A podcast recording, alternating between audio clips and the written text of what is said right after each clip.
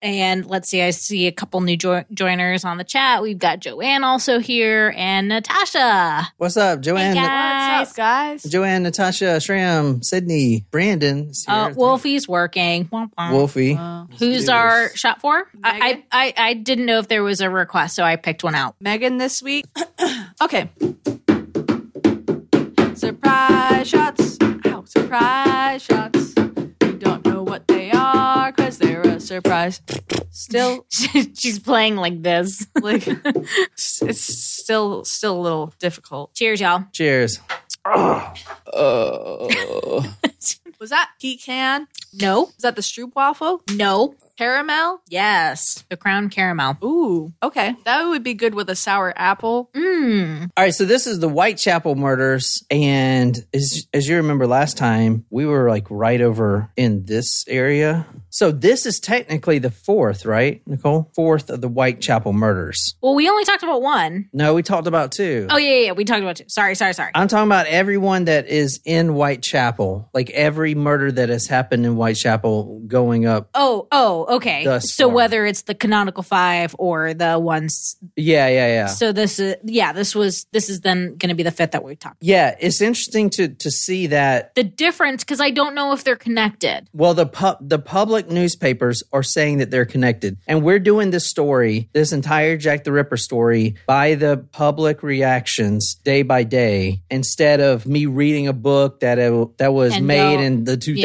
Yeah. You know, I'm doing it day by day. Because we're trying to get some solid leads here. Yeah, so we're seeing what the public is seeing. And some of the newspapers that I present will be redacted. And where I see they're redacted, I will mention that as well. But I feel like it's literally awesome to try to put yourself in the public's view, because right now you're going to see it's going to get sensational. This is technically the second Jack the Ripper murder. Okay. But in the papers, they're thinking these are all connected. Yeah, they're thinking this is the fourth. So that's an interesting thing that you just said, just to make sure it's super clear. The 11 other Whitechapel murders, not in addition to the canonical five that we know are Jack the Ripper, one person. Yeah. They overlapped in time. Right. It wasn't... Wait, say that again? So the Whitechapel murders... Yeah. Plus the five canonical murders that we know are one person. They're all overlapping in time. I didn't realize that. I thought it was the Whitechapel murders first, then the canonical five. Maybe I'm just an idiot, but I didn't understand that. No, you're not. Well, let me... So I thought it could have been people were trying to tie it as like the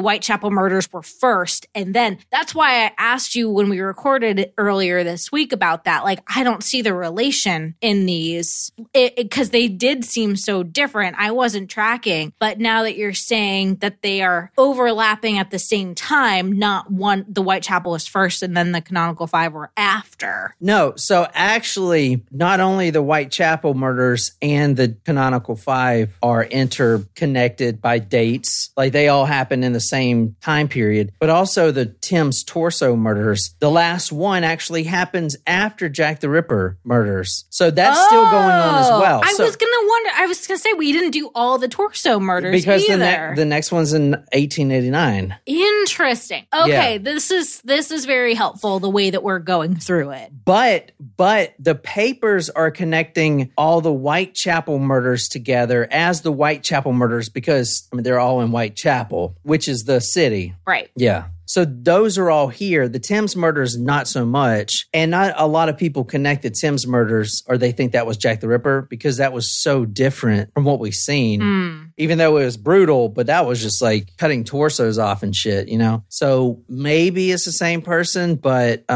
Interesting that there was one torso murder like after all the others. Yeah, we haven't done the Frankenstein one yet. I know! Oh, the Shelley one. Because I teased that one, and then I realized, you know, I got to go back and do every single one, and that's what we've been doing. That's why this series is taken so long. No, it's really interesting though. Yeah. It's super interesting. I just want to say that I love how you're researching it too. Yeah, I like going through the papers and like what they're saying each time. You get a lot out of it, especially when the murder first happens, because the newspapers are frantic and they're not just making stuff up. Like they're getting actual good information, and I don't think a lot of people use that information because it's been refined down. town. But I'm telling you, if someone says, oh, yeah, I know this guy that was lurking around the corner, I mean, let's research that, even if it was only in one paper. Yeah. It's like the torso murder with the baby in the river. Yeah, that was wild. That was only in one single paper. So let's research it. Why did they say that? I didn't see any redactions in it, you know? But at the same time, you got to remember, the police didn't care about the damn torsos. You know why they're caring about this?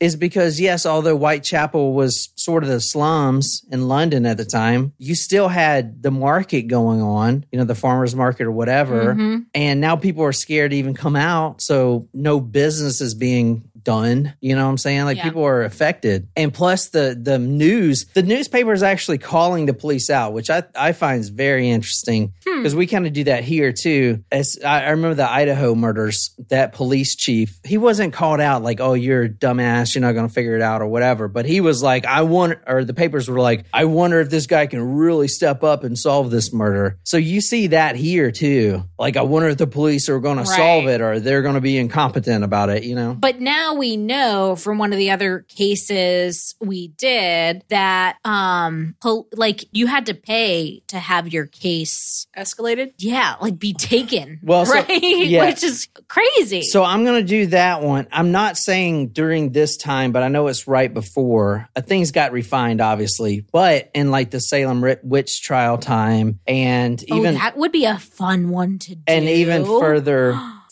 So I've started researching that, and from my research, there were so many mother effing witches. You know, that was the problem. Like, these are alleged. It's not that you know, it wasn't a big thing. It's just like, we've got to find the witches. I don't think we found all of them, honestly.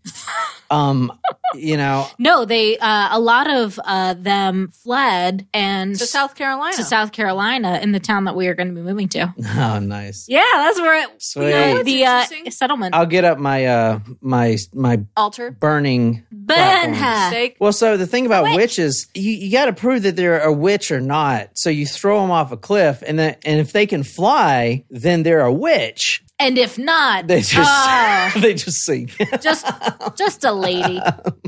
Just a lady. I love that mythology or the methodology. What? I was watching something earlier today about a girl who she was experiencing what they thought was poltergeist activity. Like, she was having these telekinetic events happening, and they weren't sure what the reason was behind it. She was actually adopted, and it turns out that her birth mother and her great-grandmother also were experiencing the same type of things. Oh, interesting. And the mother actually had other children, but for some reason put this one up for adoption, but the children were raised Wiccan, and so like it was a practice like in the family, and the mother actually was a Wiccan and had all these strange things happen to her, and the great grandmother had strange things happen to her. So I don't know, it's interesting, spooky. It is spooky. I am more open to things now. Is Brandon the PR intern here? What the hell? Where he at? You are more open to things now since when? Since watching Skinwalker Ranch. I swear to Jesus Christ, I've not stopped thinking about that show.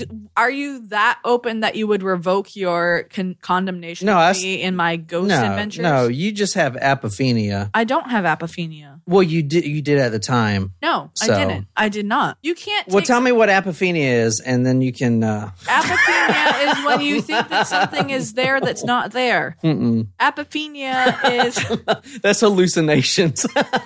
What is... Define it. Jen, I don't have to. You don't have to, but I just want you to know that even if you don't revoke your condemnation of me, you can't take away what happened to me. You cannot take away what happened to me. But I was there.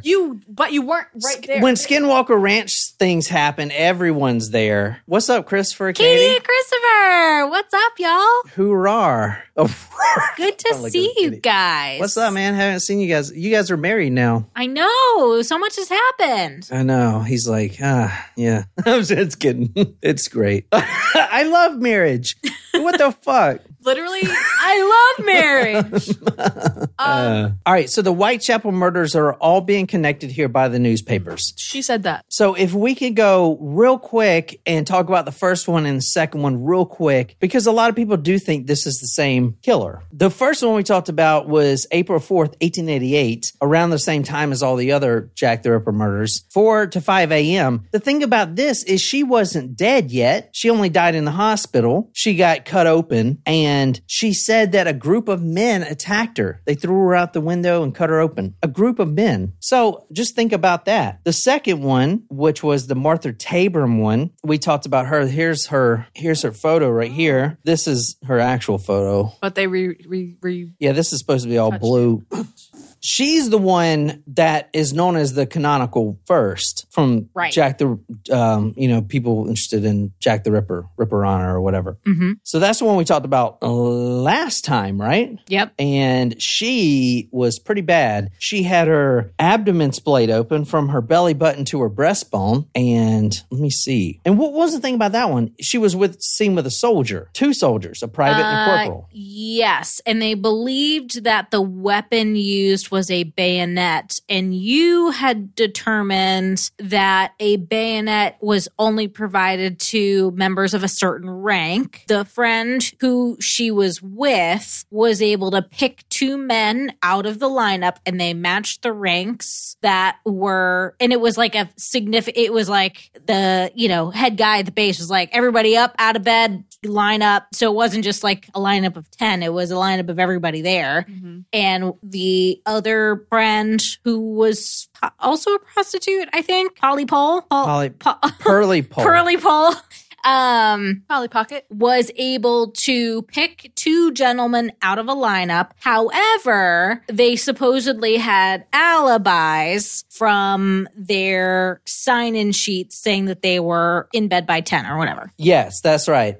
I'm talking about the next one, too. I totally forgot that there was another one after that, remember? Oh. And this one, that was the Whitechapel. That was the Whitechapel. So the one we last talked about was Mary Ann Nichols. Now, hers was definitely interesting because we actually got a name out of there. We got a name. Remember what the name was? No, I do not. It was, it wasn't like a Jack or a John. All right, so that woman was disemboweled, the one we talked about last time, Mary Ann Chapman, Mary Ann Nichols. And remember, she ran all the way, was it 150 yards up Tom Brady Street? Mm-hmm. She ran zigzag. Right. Because she was banging on the doors. Yes. And also, it's good to know, you remember the neighbor they interviewed said that she banged on her house, mm-hmm. and she was the only one that she didn't hear any other footprints. Correct. Keep that in mind tonight. He was walking slowly. It's also important to keep in mind that if you're running away from an alligator or crocodile, that you need to run zigzag. Also from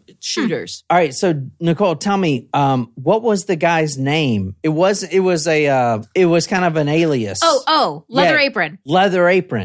So we're going to actually hear that name again tonight. Kind of crazy. So okay, I hope I kind of caught you guys up, but this is the second canonical murder from Jack the Ripper, from what most people think has been done by his hand. This would be the fourth Whitechapel murder that we're doing. Fourth, I think. Yeah. So that's what we're doing tonight. So I hope that kind of caught people. Can I ask one more really dumb question? Yeah. So you know how there's 11 Whitechapel murders, right? Are the canonical 5 part of the 11? So it's not 11 plus 5. Yeah. So, and I haven't done them all, but what I'm thinking is there's 11 in total. Got it. Not including the Thames, I don't think. It's interesting that this is only the second canonical one, but it's the fourth of the murders. Mm-hmm. So, which would, bolster my theory. Agree. It may not be the same person, or it could be a gang. Like that was one of the ones that we talked about where it seemed more likely. Yeah. Like it could be like, in order to be part of our gang, when you murder someone, you have to do X, Y, and Z. Could be. To this body. If not, then you're not part of our gang. All right. Check it out. We're going to 29 Hanbury Street. And here we are right here. So last week we were with the Mary Ann Nichols. I believe we were still in Whitechapel, but maybe down here. I should have put a little pin in it. We're really close to that. Mm-hmm. Actually, let me see if it's still under my recent searches. Durward Street. Yeah, so there's Durward Street, at the time known as Buck's Row, right? So right here at the Whitechapel Sports Center. And if I go back to where we're going to now, 29 Hanbury Street, you see it's right here where we're going to tonight. And this is only, like I said on the last episode, 20 days later. This was not how I looked back in the day, I'll tell you that. But I do have a photo of how it looked back in the day. 29 Hanbury Street. It was a thoroughfare running between Commercial and Whitechapel Road. This is the exact spot where we're going to tonight. And I am starting this on 8th of September, 1888. This is the wee hours in the morning. The last one we did was what? 31st of August, right? 31st of August. All right, so this is 8 days after, and this is the exact spot from the crime scene photo that we're going. This right here. So we're actually going to right here in this corner. Now, I know it's kind of hard to see. It's black and white, but you see there's a wooden fence here. Yep. And as you'll see, this wooden gate is never locked, as we'll talk about. Okay. But right here in this corner is where we're going to go. So that's how it looked back in the day. This right here is a lodging house. So I believe I saw 6 families, about 15 people in total. About 15 people in total live in this lodging house, right? 8th of September, 1888. This is the wee hours, 3:45 a.m. So it's a Friday night. It's a Friday night / Saturday morning, very early in the morning, 29 Hanbury Street, and it's inside this lodging house fence, the fence I just showed you. A little bit about the area here, because this may be important. All of the occupants, literally anyone who lives here, it's like going to any street in Compton or whatever, you can assume that everyone's poor. Everyone's poor that lives here, and I saw that the population here is mostly Jewish, so a lot of Jewish people in this part of town, which is crazy. You know, I didn't think Jewish people would be so prevalent in London. I mean, this was before World War I, you know? Yeah. Yeah, without sounding ignorant, I didn't realize that there was a large Jewish population in England. I don't know. Especially because, you know, of the Christianity there. Not to say that they can't coexist. I'm just going to stop talking now. Just end that. So, tonight we're talking about another murder in Whitechapel, a fiendish crime. This one, the poor wretch, is of the same class as the last, far more diabolical and fiendish than the last. Indeed, we should have to go to the wilds of Hungary or search the records of French lower peasant life before a more sickening and revolting tragedy could be told. I'm starting tonight early in the morning, 5 a.m., with a Mr. John Davis. Him and his wife, Dorothy, they live on the bottom floor of this apartment lodging house, and he was going to work. He works at the fish market with everyone else. Pretty much everyone else in that apartment, they all work at the fish market. And he walks down to the first landing of this lodging house, and he sees what he would say is a, quote, horrible mass. Now, it's not dark. At this point in time, the sun is out. It is morning time. So that's different. Oh, well, someone found them in the morning. Exactly. Okay. He's going to work, and there's a woman lying on her back close to the steps. Similar. Yeah. And he saw a, quote, horrible looking mass that caused him to go shrieking in affright into the street. So this is an older gentleman. He just, he runs out that wooden gate, and he's just screaming, someone's been murdered. Someone's been murdered. And he runs all the way to the police station, the Whitechapel police station, and he gets the constables. Now, his screams were so loud when he saw this body that all the other occupants had awakened. One of them, Elisa Cooksley, awoke to the screaming, thinking that the whole apartment building was on fire.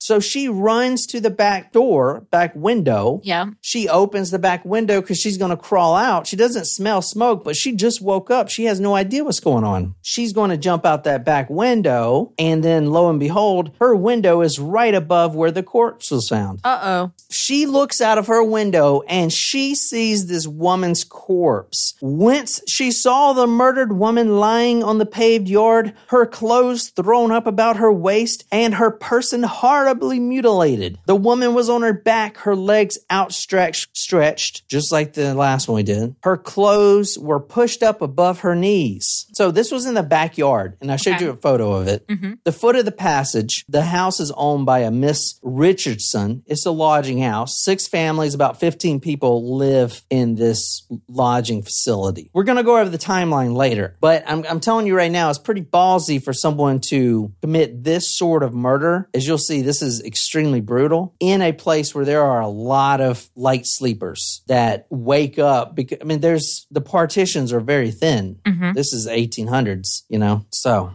It's interesting to know the front of her lodging house, there's a store called the Cat's Meat Shop. Well, the meat shop is interesting, is it not? Yeah. Don't say the horse thing. No, the butcher. The butcher, yeah. The leather apron. Yeah. Because those are people who would wear leather aprons. Mm-hmm. And know how to slice and get rid of bones. Well, I will say that even at the time, early in the morning, there were several men, because several men have to unload all the meat that they process. So there were several men out there. In fact, inside the gate, there were several containers, like shipping containers, wooden containers filled with meats and concessions and stuff like that. Mm-hmm. John Davis, who was the first to make the shocking discovery, says, having had a cup of tea at this morning at about 6:00, I went downstairs. When I got to the end of the passage, I saw a female lying down, her clothing up to her knees and her face covered with blood. What was lying beside her, I cannot describe. It was part of her body. I had heard no noise, nor had my missus. I saw Mr. Bailey's men waiting at the back Black Swan, ready to go into their work, making packing cases. I said to them, here's a sight. A woman must have been murdered. And then I ran to the police station on Commercial Road, and I told them there what I had seen. And some of the constables came back with me. I did not examine the woman when I saw her. I was too frightened at the dreadful sight. Our front door at 29 Hanbury Street is never bolted, and anyone has only to push it open and walk through the gate at the backyard. Immoral women have at times gone there, and Mrs. Richardson, our landlady, had occasionally to keep a closet locked there, but no lock has ever been placed on the front door. At least I have never seen one, but it is only a fortnight ago that I came to lodge there. I have known people to open the passage door and walk through into the yard when they have had no right there. There are about 15 altogether living in the house. So that tells you a lot right there, right? Yeah. Yeah. A lot of detail. Lots of details there. So let me read a little bit about what his wife said. Mrs. Davis, her statement, the bell was ringing for 6:00, and that is how I know the time that my husband went downstairs. He said to me, quote, old woman, I must now go down, for it is time I was off to my work. No. He went down but did not return. He tells me that when he saw the deceased, he was in a shocking state and he ran off to the police. So the lady was lying in the corner of the yard on her back with her legs drawn up. It was just in such a spot that no one could see from the outside, and thus the dead creature might have been lying there for some time. So anyway, her condition was the worst London has ever seen. I showed you that one paper from the 1700s, and that was sort of bad, where they sever that guy's head. This is something they've never actually seen, you know, save for the torso murders. But she was, quote, fearfully mutilated. Now, we don't have a good photo of the mutilations. Those come later once Jack the Ripper gets his name. But this is her deceased photo right there. That's her. Mm-hmm. So she is fearfully mutilated. Her throat is cut open in such a shocking manner. It was from ear to ear. And this was actually surmised that it happened first, because if you go back and think about it, the lodging house is full of people, and they would have awakened if they would have heard such screaming. The last murder we did, she was disemboweled. We figured that out. And then she ran 150 yards because she was knocking on the door doors and screaming. And dropping blood. However, when she was found at her final resting place, her windpipe was severed. Mm-hmm. And basically her whole head was severed. Yep. So she wouldn't have been able to scream like that. You know what I'm saying? So that means that the killer followed her and then killed her. Yeah. Because she was screaming. Yeah. Yeah. So what do you guys think of this? Crazy. Another murder. It is. All right. Go ahead and read from the Evening Chronicle. From the Evening Chronicle, September 8th, 1888. Her throat was cut open in a shocking manner, so deep, in fact, that the murderer, evidently thinking that he had severed the head from the body, tied a handkerchief round it so as to keep it on.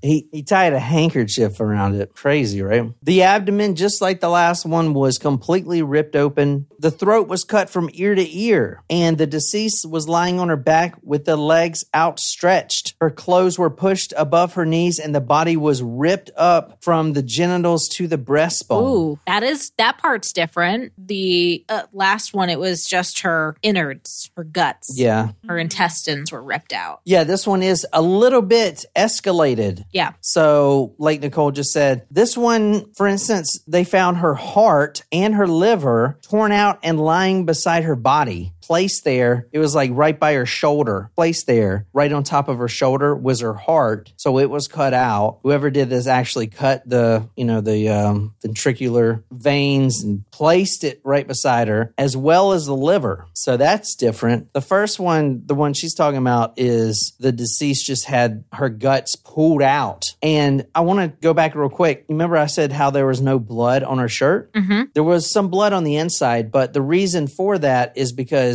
she wasn't, like when she was disemboweled, we're talking about the last murder, and she ran 150 yards, her guts weren't behind her, mm-hmm. like they were in her. Yes, yeah. So she was bleeding, but internally. Okay. It's only when she got to her final resting place did whoever come back and rip those things out all the way, type of thing. Okay. Right. Oh, that makes sense. Okay. That's why, yeah. Ugh, still though. Her heart and liver was torn out, lying about her body in a pool of blood. Her bowels, heart, and other entrails were also there, scattered around, methodically placed right by her left shoulder. Her viscera, which is the internal organs, were pulled out and scattered. The fiendish work was completed by the murderer, tying part of the entrails round the poor victim's neck. So, that's nasty, yo. This guy took either the small or large intestine, I'm guessing the small, and he lifted her almost severed head up and took that thing and squeezed it in his right arm, and he just started wrapping it around her neck. You know, how nuts is that? That nasty. I don't think we've ever covered something like that. That's pretty effed. Yeah. That's pretty effed. Mm-hmm. I think that was in maybe, was it in like Silence of the Lambs or Hannibal, like one of the Hannibal movies? I think it was in one of those. Maybe. You talking about where those two cops? Yes. Yeah. That wasn't Red Dragon? Was it Red Dragon or Hannibal? No, it wasn't Hannibal. It was, that was Silence of the Lambs. Was it? Because I think it was, it was Hannibal. Oh. No, it wasn't Anthony the new Hopkins Hannibal. Wasn't in. Yeah, no. Yes, he was. He was the guy. Anthony Hopkins was. I know that. No, I'm saying he wasn't in Red Dragon. So it has to be Silence of the Lambs. No, it could be Hannibal. Hannibal also had him in there. I know. I think that's Silence of the Lambs, I'm telling you. Mm. Yeah, it is, because he escapes at the end of Silence of the Lambs, and that's how he escapes. Oh, yeah. Because he hangs up the police officers, wears the face, and then he escapes to the ambulance. Spoiler alert, if anyone hasn't seen it. I mean, that movie came out in the fucking 80s. If you haven't seen it, then shit, 90s. You know. Sam. No, it was. I swear to Jesus Christ. I don't remember. Someone gonna tell us. I don't really care what the answer is, but I just don't like any of it. Lying on thick clots of blood, quote, most horrible to look at, were all the liver and organs. Now, she was murdered outside here, and as we're about to talk about the timeline, you're going to see, I'm just going to spoil it now, it was already daylight when she was murdered. Different than the other ones, because that was like, we could timestamp them between, like, around 2:30 in the morning. I timestamped this one at 5:30, about 5:30 in the morning, which was daylight. And which month was it in? I don't know. Did you tell me? I told you when it was, we were doing this. You did tell me, but I don't remember. This was in broad daylight to do this, to take someone's entrails and wrap them around their severed neck in broad daylight. Don't like it. not like that. Nasty. And unlike today, people went to work at 4:30 and 5. And in fact, this was a Saturday morning. People were already at the market, one street away from where this took place. This murder was only separated by a wooden fence from a whole shit ton of people already at the market. And this guy disembowels this woman and wraps her intestines around her neck. What the fudge, right? Nuts. Shit. Fucking balls, man. Damn. So she was murdered outside, and as we're going to talk about, the gate is always open. Always unlocked. Always unlocked. But it's just that one. Most lodging houses have it locked, and there's a guardsman. This one, however, a lot of the guys work at the fish market, so there's a lot of people in and out all through the night. So Mrs. Richardson, the owner, keeps it unlocked. But how would he or the victim here know that? You know what I'm saying? Mm. Yeah. There was no struggle from what they found, which basically means she was killed quick. And Inspector Chandler and several other constables arrived, and this is basically what they saw. Two front teeth had been knocked out from her lower jaw, which is similar to the last one because what she had 5 teeth knocked out, punched right in the jaw. Also similar to the last one is this victim had a ring, actually 3 rings, which were not of real value, but I don't think the murderer knew that because he, quote, wrenched them off her left hand. Her hands and arms were considerably bruised. Her abdomen fearfully ripped open. It seemed to be the hand of some fiend or maniac who gloated in the horribleness of the deed. I love this old writing. Yeah. Mm. You know? It's like a time machine. So fancy. From the Evening Chronicle, it is thought that in this case, the victim must have been murdered outside on a neighboring house and carried into the dark yard. However, that paper was redacted, and we now know she was killed exactly where she was found. The reason they thought initially that she was killed outside of the gate, if you remember the picture, outside that wooden gate, outside the lodging house premise,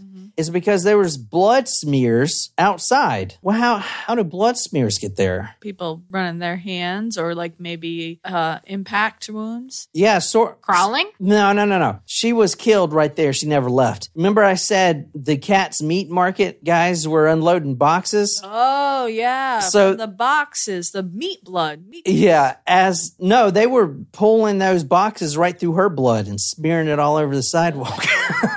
Because the police are there doing their work, but they're not. This wasn't like a crime scene here nowadays. Everyone step back 20 feet and they rope it off. Like the police are working here and people are still going about their business, man. They got to get paid. So they're dragging these boxes through her blood.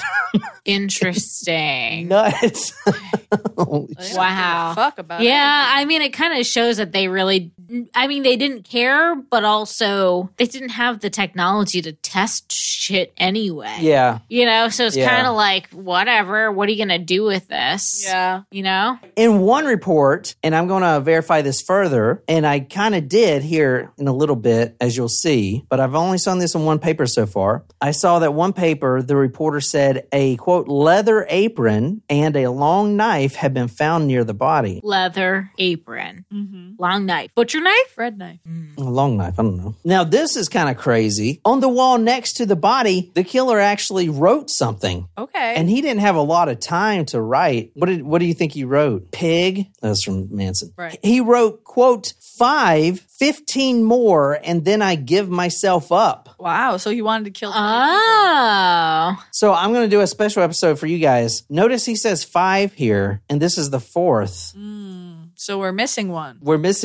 But I think I know which one he's talking about. Oh. Is it the baby that went along with the other torso? No, it's not that one. Oh, that was a good guess, though. Yeah. 15 more, and then I give myself up. I would have to guess that is the lie detector has determined that is a lie. All right, let's talk about this victim here. She goes by Dark Annie. Annie Siffey, 45 years old, which is another cougar, aged woman, 45, just like the last ones, you know? Mm-hmm. They're all that old. Yeah, we're getting there. That age. Let's just say that age, not that old. Her real name, Annie Chapman. She's a wife of a veterinarian surgeon. Unfortunately, he died 18 months ago, and they were separated before he died, but she was getting paid 10 shillings a week, quote, for her maintenance. Alimony. Now she's working the street and living, you know, in these shitty lodging houses. Poor dark Annie. Her body is Annie, that... Okay. Are you okay? Are you okay, Annie? Her body is that of a fairly nourished woman, but bears traces of rough usage. Mm. So she is a prostitute, right? She had just returned from seeing friends at the Vow Hall, and she has two children, a 14-year-old daughter who performs in the circus in France. Kind of crazy, right? Yeah. She was a decent woman, although poor-looking. She was a prostitute that usually resided at the Dorset Street, which we're going to talk about because the land guy there has some more background on her. But she was unable to pay lodging money, and that's why she was on the streets. The same as the last murder, right? She said she couldn't pay. She was refused entry into her lodging, and she went on the streets to make it. Times are tough out there. The lodging house guard saw her alive around 2 a.m., but he refused to let her in. She was somewhat worse for drink and did not have the 8 pence. She was liquored up. She said she was going to get the money. I'll be back soon. I'll get money for my doss. She used that same word, doss. Like dossier? So I looked it up. Doss actually means like lodging back in the day. If you say I'm going to doss down, it means you're going to go to bed. Oh, okay. Yeah, so that's what that word means. I haven't enough... now, but keep my bed for me. I shan't be long. She was drunk and eating baked potatoes. So it said.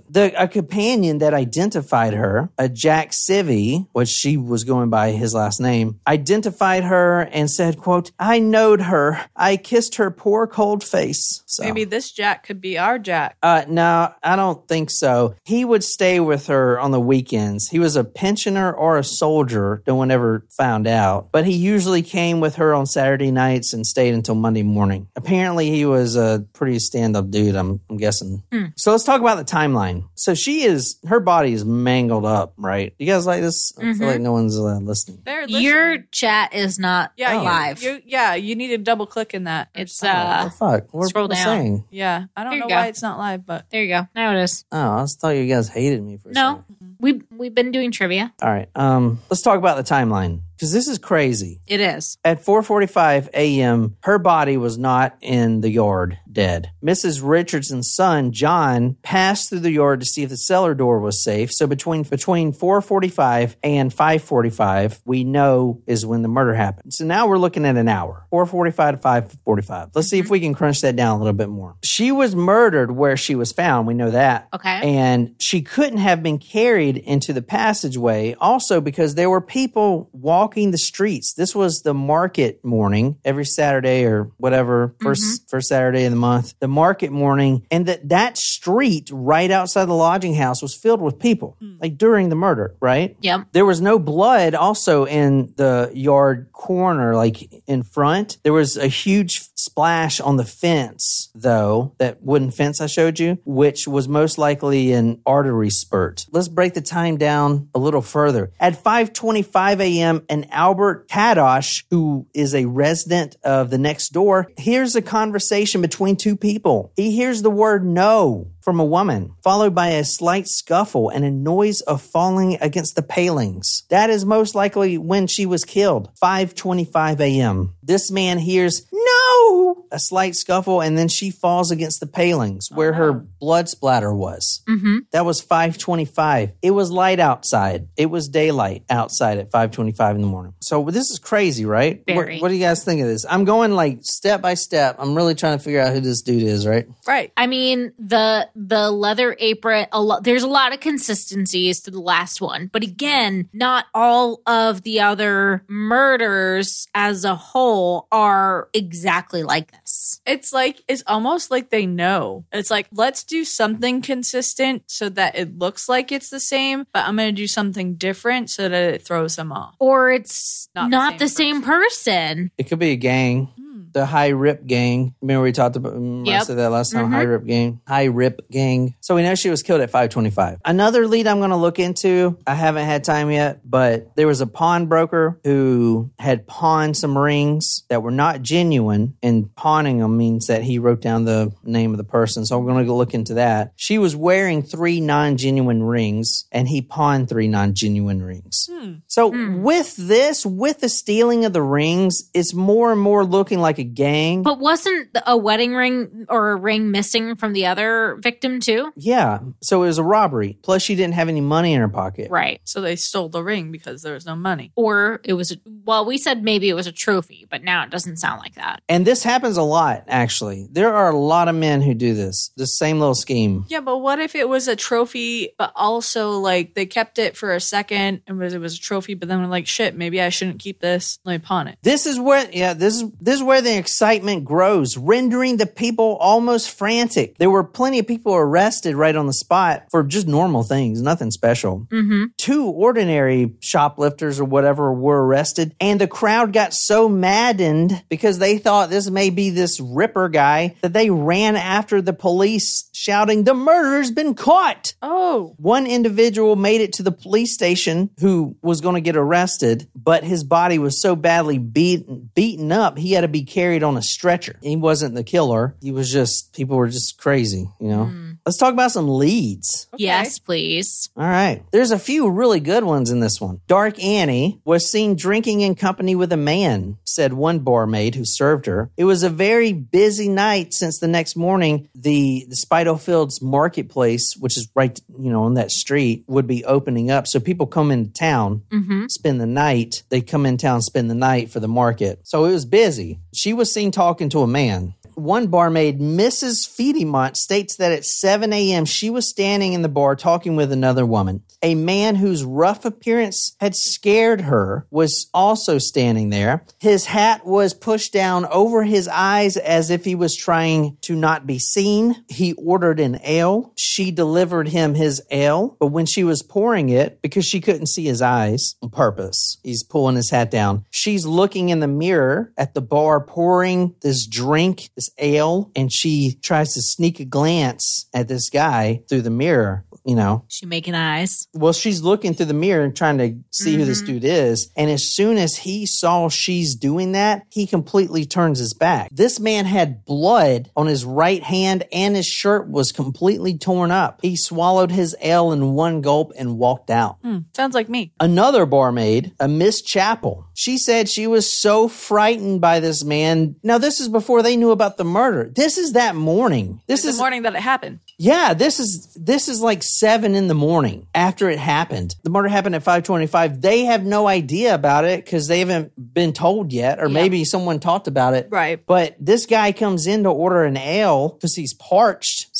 And they are so freaked out. These 2 separate barmaids are so freaked out in 2 separate bars that they make a mental note. Weird coincidence. Make a mental note of this dude. He wasn't like covered in blood or anything. Yeah.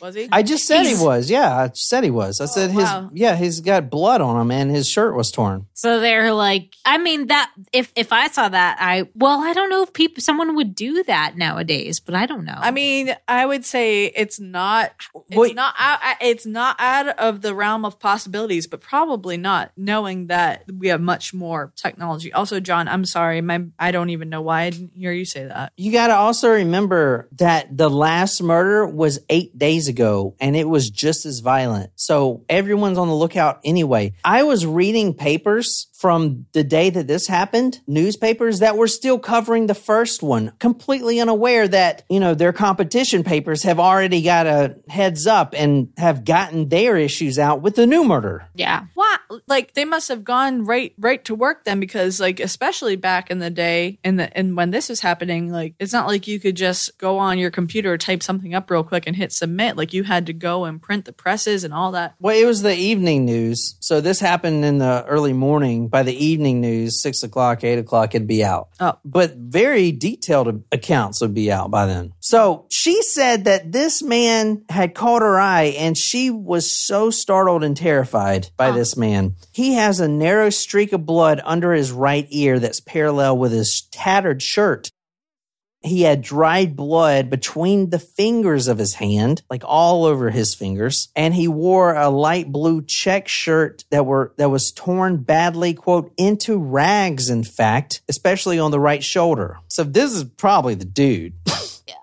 Odds are high. This barmaid was so freaked out that she called attention to one of her friends who was also in the bar, a 22-year-old Joseph Taylor, who was a builder. Okay. And this dude just went out the bar and started following this guy. Remember, he went... That's ballsy that he would do that. I know. I would do that, too. Yeah, you would. You can read what he said. He walked rapidly and came alongside him, but he did not speak to him. The man was rather thin, about 5'8" high, and apparently between 40 and 50 years of age. He had a shabby genteel look, genteel meaning polite, refined, or respectable, pepper and salt trousers with fitted badly and a dark coat. When Taylor came alongside him, the man glanced at him, and Taylor's description of the look was, his eyes were as wild as a hawk's. Crazy. The man started walking faster and faster away from him. He actually had this long overcoat on, and he kind of pulled it up at the top with his right hand, pressed it together, and pushed his head down so no one could see who he was. He started walking really fast. A ginger-colored mustache and short sandy hair. This guy, Joseph Taylor, who followed him, said he walked all the way to Half Moon Street as far as, quote, Dirty Dicks, which I hope is not a strip club. Dirty Dicks.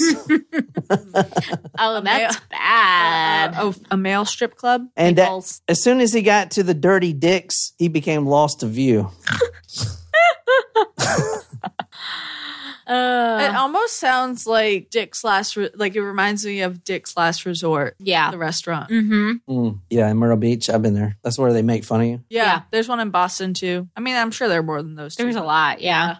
Yeah, I'm sure they don't get tipped very well. Well, I think it might be built in, but like you can't not tip if that's what you're literally going there for. Yeah, like it's their whole thing. If you go to that restaurant, you know that they're going to be assholes to you. So it's just like tip your servers, people. I have lived in this house for 15 years. This is what the Miss Richardson lodging house owner says. She says she's lived in here 15 years and all my lodgers are poor but hardworking. The only possible clue that I can think of is that Mr. Thompson's wife once met a man about a month ago lying on the stairs. This was about 4:00 in the morning. He looked like a Jew and spoke with a foreign accent. When asked what he was doing there, he replied he was waiting to do a doss before the market opened. He slept on the stairs that night, and I believe he has slept on the stairs on other nights. She said she could recognize this man again by his appearance and voice if... Oh, interesting. Which we'll talk about in another episode. Okay. Because he had an accent. Mm-hmm. And he's Jewish. Interesting. So maybe the nose. You should regret saying that. Yeah. Well, I mean, right? Even today, there's like a lot of... There's you talked about this last time. It's fine. There's a lot of what? Sorry. I think I had a little mini stroke. I don't know what just happened. It's called beer. No, but like my brain just turned off for a second. That was really ridiculous. It's that TikTok, man. TikTok's melting your brain.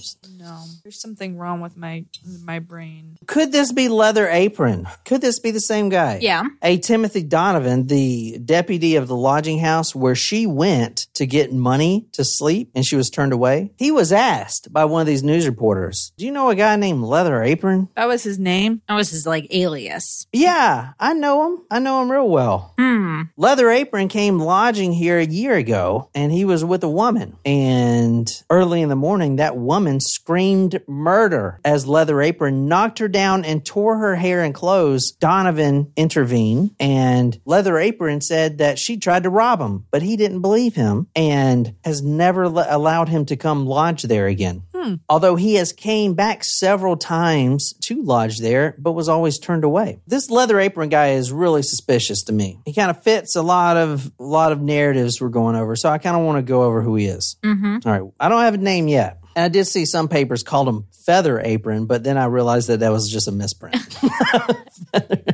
Doesn't seem as serious otherwise. Was that his kid? No, it's like how superheroes have no disguise except for the mask. It's like he's wearing his apron, and then all of a sudden he's wearing his apron, but it has feathers on it. So he's a different person. 5 feet 5 inches tall. Small, short king. Dark, close-fitting cap. Thick set with an unusually thick neck. Black hair closely clipped. Age 38 to 40. Small black mustache. Not the same physical description. Yeah. Until you said mustache, I was starting to think about Horace from 101 Dalmatians. Is that his name? I don't remember. I feel like there's a tall one and a small one. Everyone knows this guy because he always has the same attire. Do you want to take a guess what that is? A leather apron. There you go. He's always wearing a leather apron. There you go. Yeah. Quote, his expression is sinister and full of terror for the women who describe it. His eyes are small and glittering. Lips are parted in a grin, which is excessively repellent. This is very effing interesting right here. I doubt anyone has picked up on this, but this is a huge lead. What you got? By trade, Leather Apron is a slipper maker. What? Shoes. A cobbler. Oh, so he knows how to work with leather, which would be like he knows how to skin. But he does not work. His main business is blackmailing women at night, which is what we talked about last time. Okay. He always carries a leather knife as sharp as any other knife. His name, nobody knows, but they know he is some sort of Jewish descent. His face being of a marked Hebrew type. It's wild that all of this is in the actual newspapers from that time. Yes. Yeah. I mean, I will say grain of salt, like even today, though, you do get a lot of speculation and misinformation and descriptions and things like that. So it may not be the guy. But we're going from day to day, so. I know. A universal statement you'll see. You'll see this universal statement from several women because he's accosted several women. Mm-hmm. When he moves, quote, what he wears on his feet, the women do not know, but they agree that he moves noiselessly. Oh, interesting. Because of the last one. Where they, yes. She said, I'm sure, I think the quote was, this lady was running, zigzag, hitting all these houses. And this lady that owned the house said she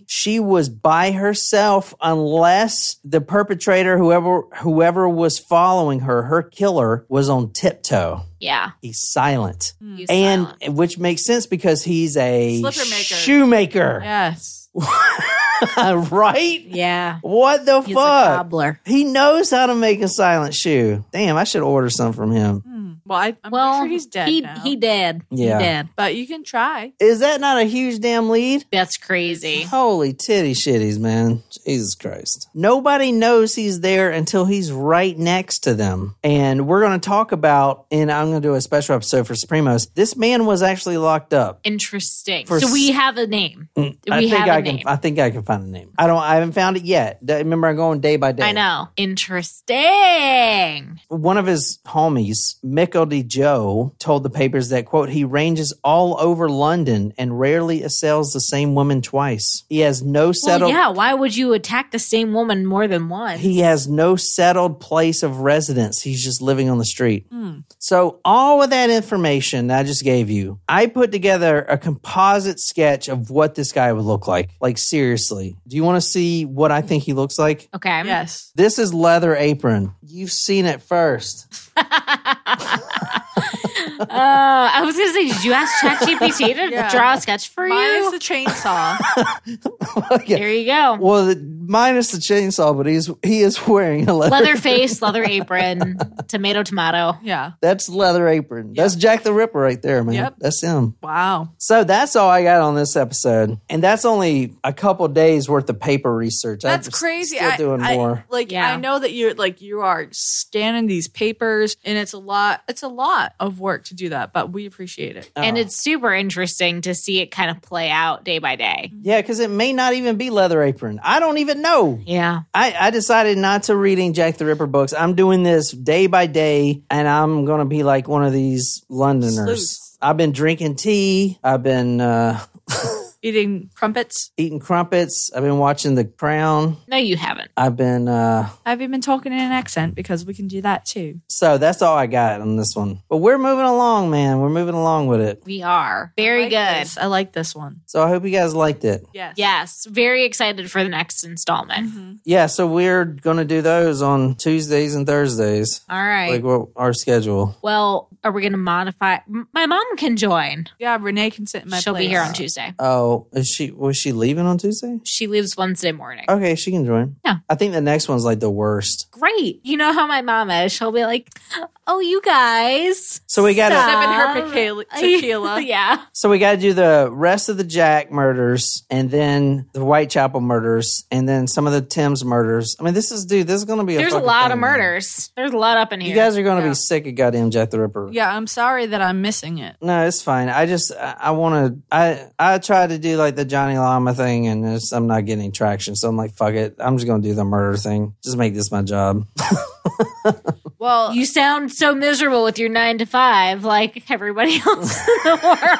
Well, let me know if there's something I can't do Tuesdays and Thursdays. Not for much longer, right? Not for much longer. Well, Tuesdays and Thursdays for Supremos. If you're on here and you like this, I know this is a pubic episode. Public. If you like this, we are recording. And for you Supremos that didn't know this, every Tuesdays and Thursdays from now on, we're going to record because we're doing step by step on this. So it's like great for you guys, right? Yeah, I wish I could be there. And you can join in the live chat if you're around. It's not the same. I know. Yeah, and also if you enjoyed this, you can support us on patreon.com. We have 2 tiers now, Small Taco and Taco Supremo. If you want to see more of these, rid of the Taco Nacho? Yeah, if you want to I knew these things. If you want to see more of this Tuesdays and Thursdays, be sure to be the Supremo one because that's who's getting the live streams. But yeah, we've done like a couple live streams just for you guys. Mm-hmm. Yeah, last 2 weeks, I think, right? And those episodes are on iTunes as well. Later. It just won't be on the live, Just not on live, So that's all I got. I hope you guys enjoyed it. I am freaking effing tired, man. Stayed up all night watching Skinwalker. We did not stay up all night, but you may have been up all night thinking about it. Yeah. Anyway, I hope you guys enjoyed that. How long was that? I can't see a timestamp up there. Well, we started recording an hour and a half ago. Yeah, almost 5 o'clock. Will you be able to end that stream? Yeah. All right. So I hope you guys enjoyed it. And I'll be on the Discord for all you Supremos. So see me there. And until next time, good night, you lovely, lovely people.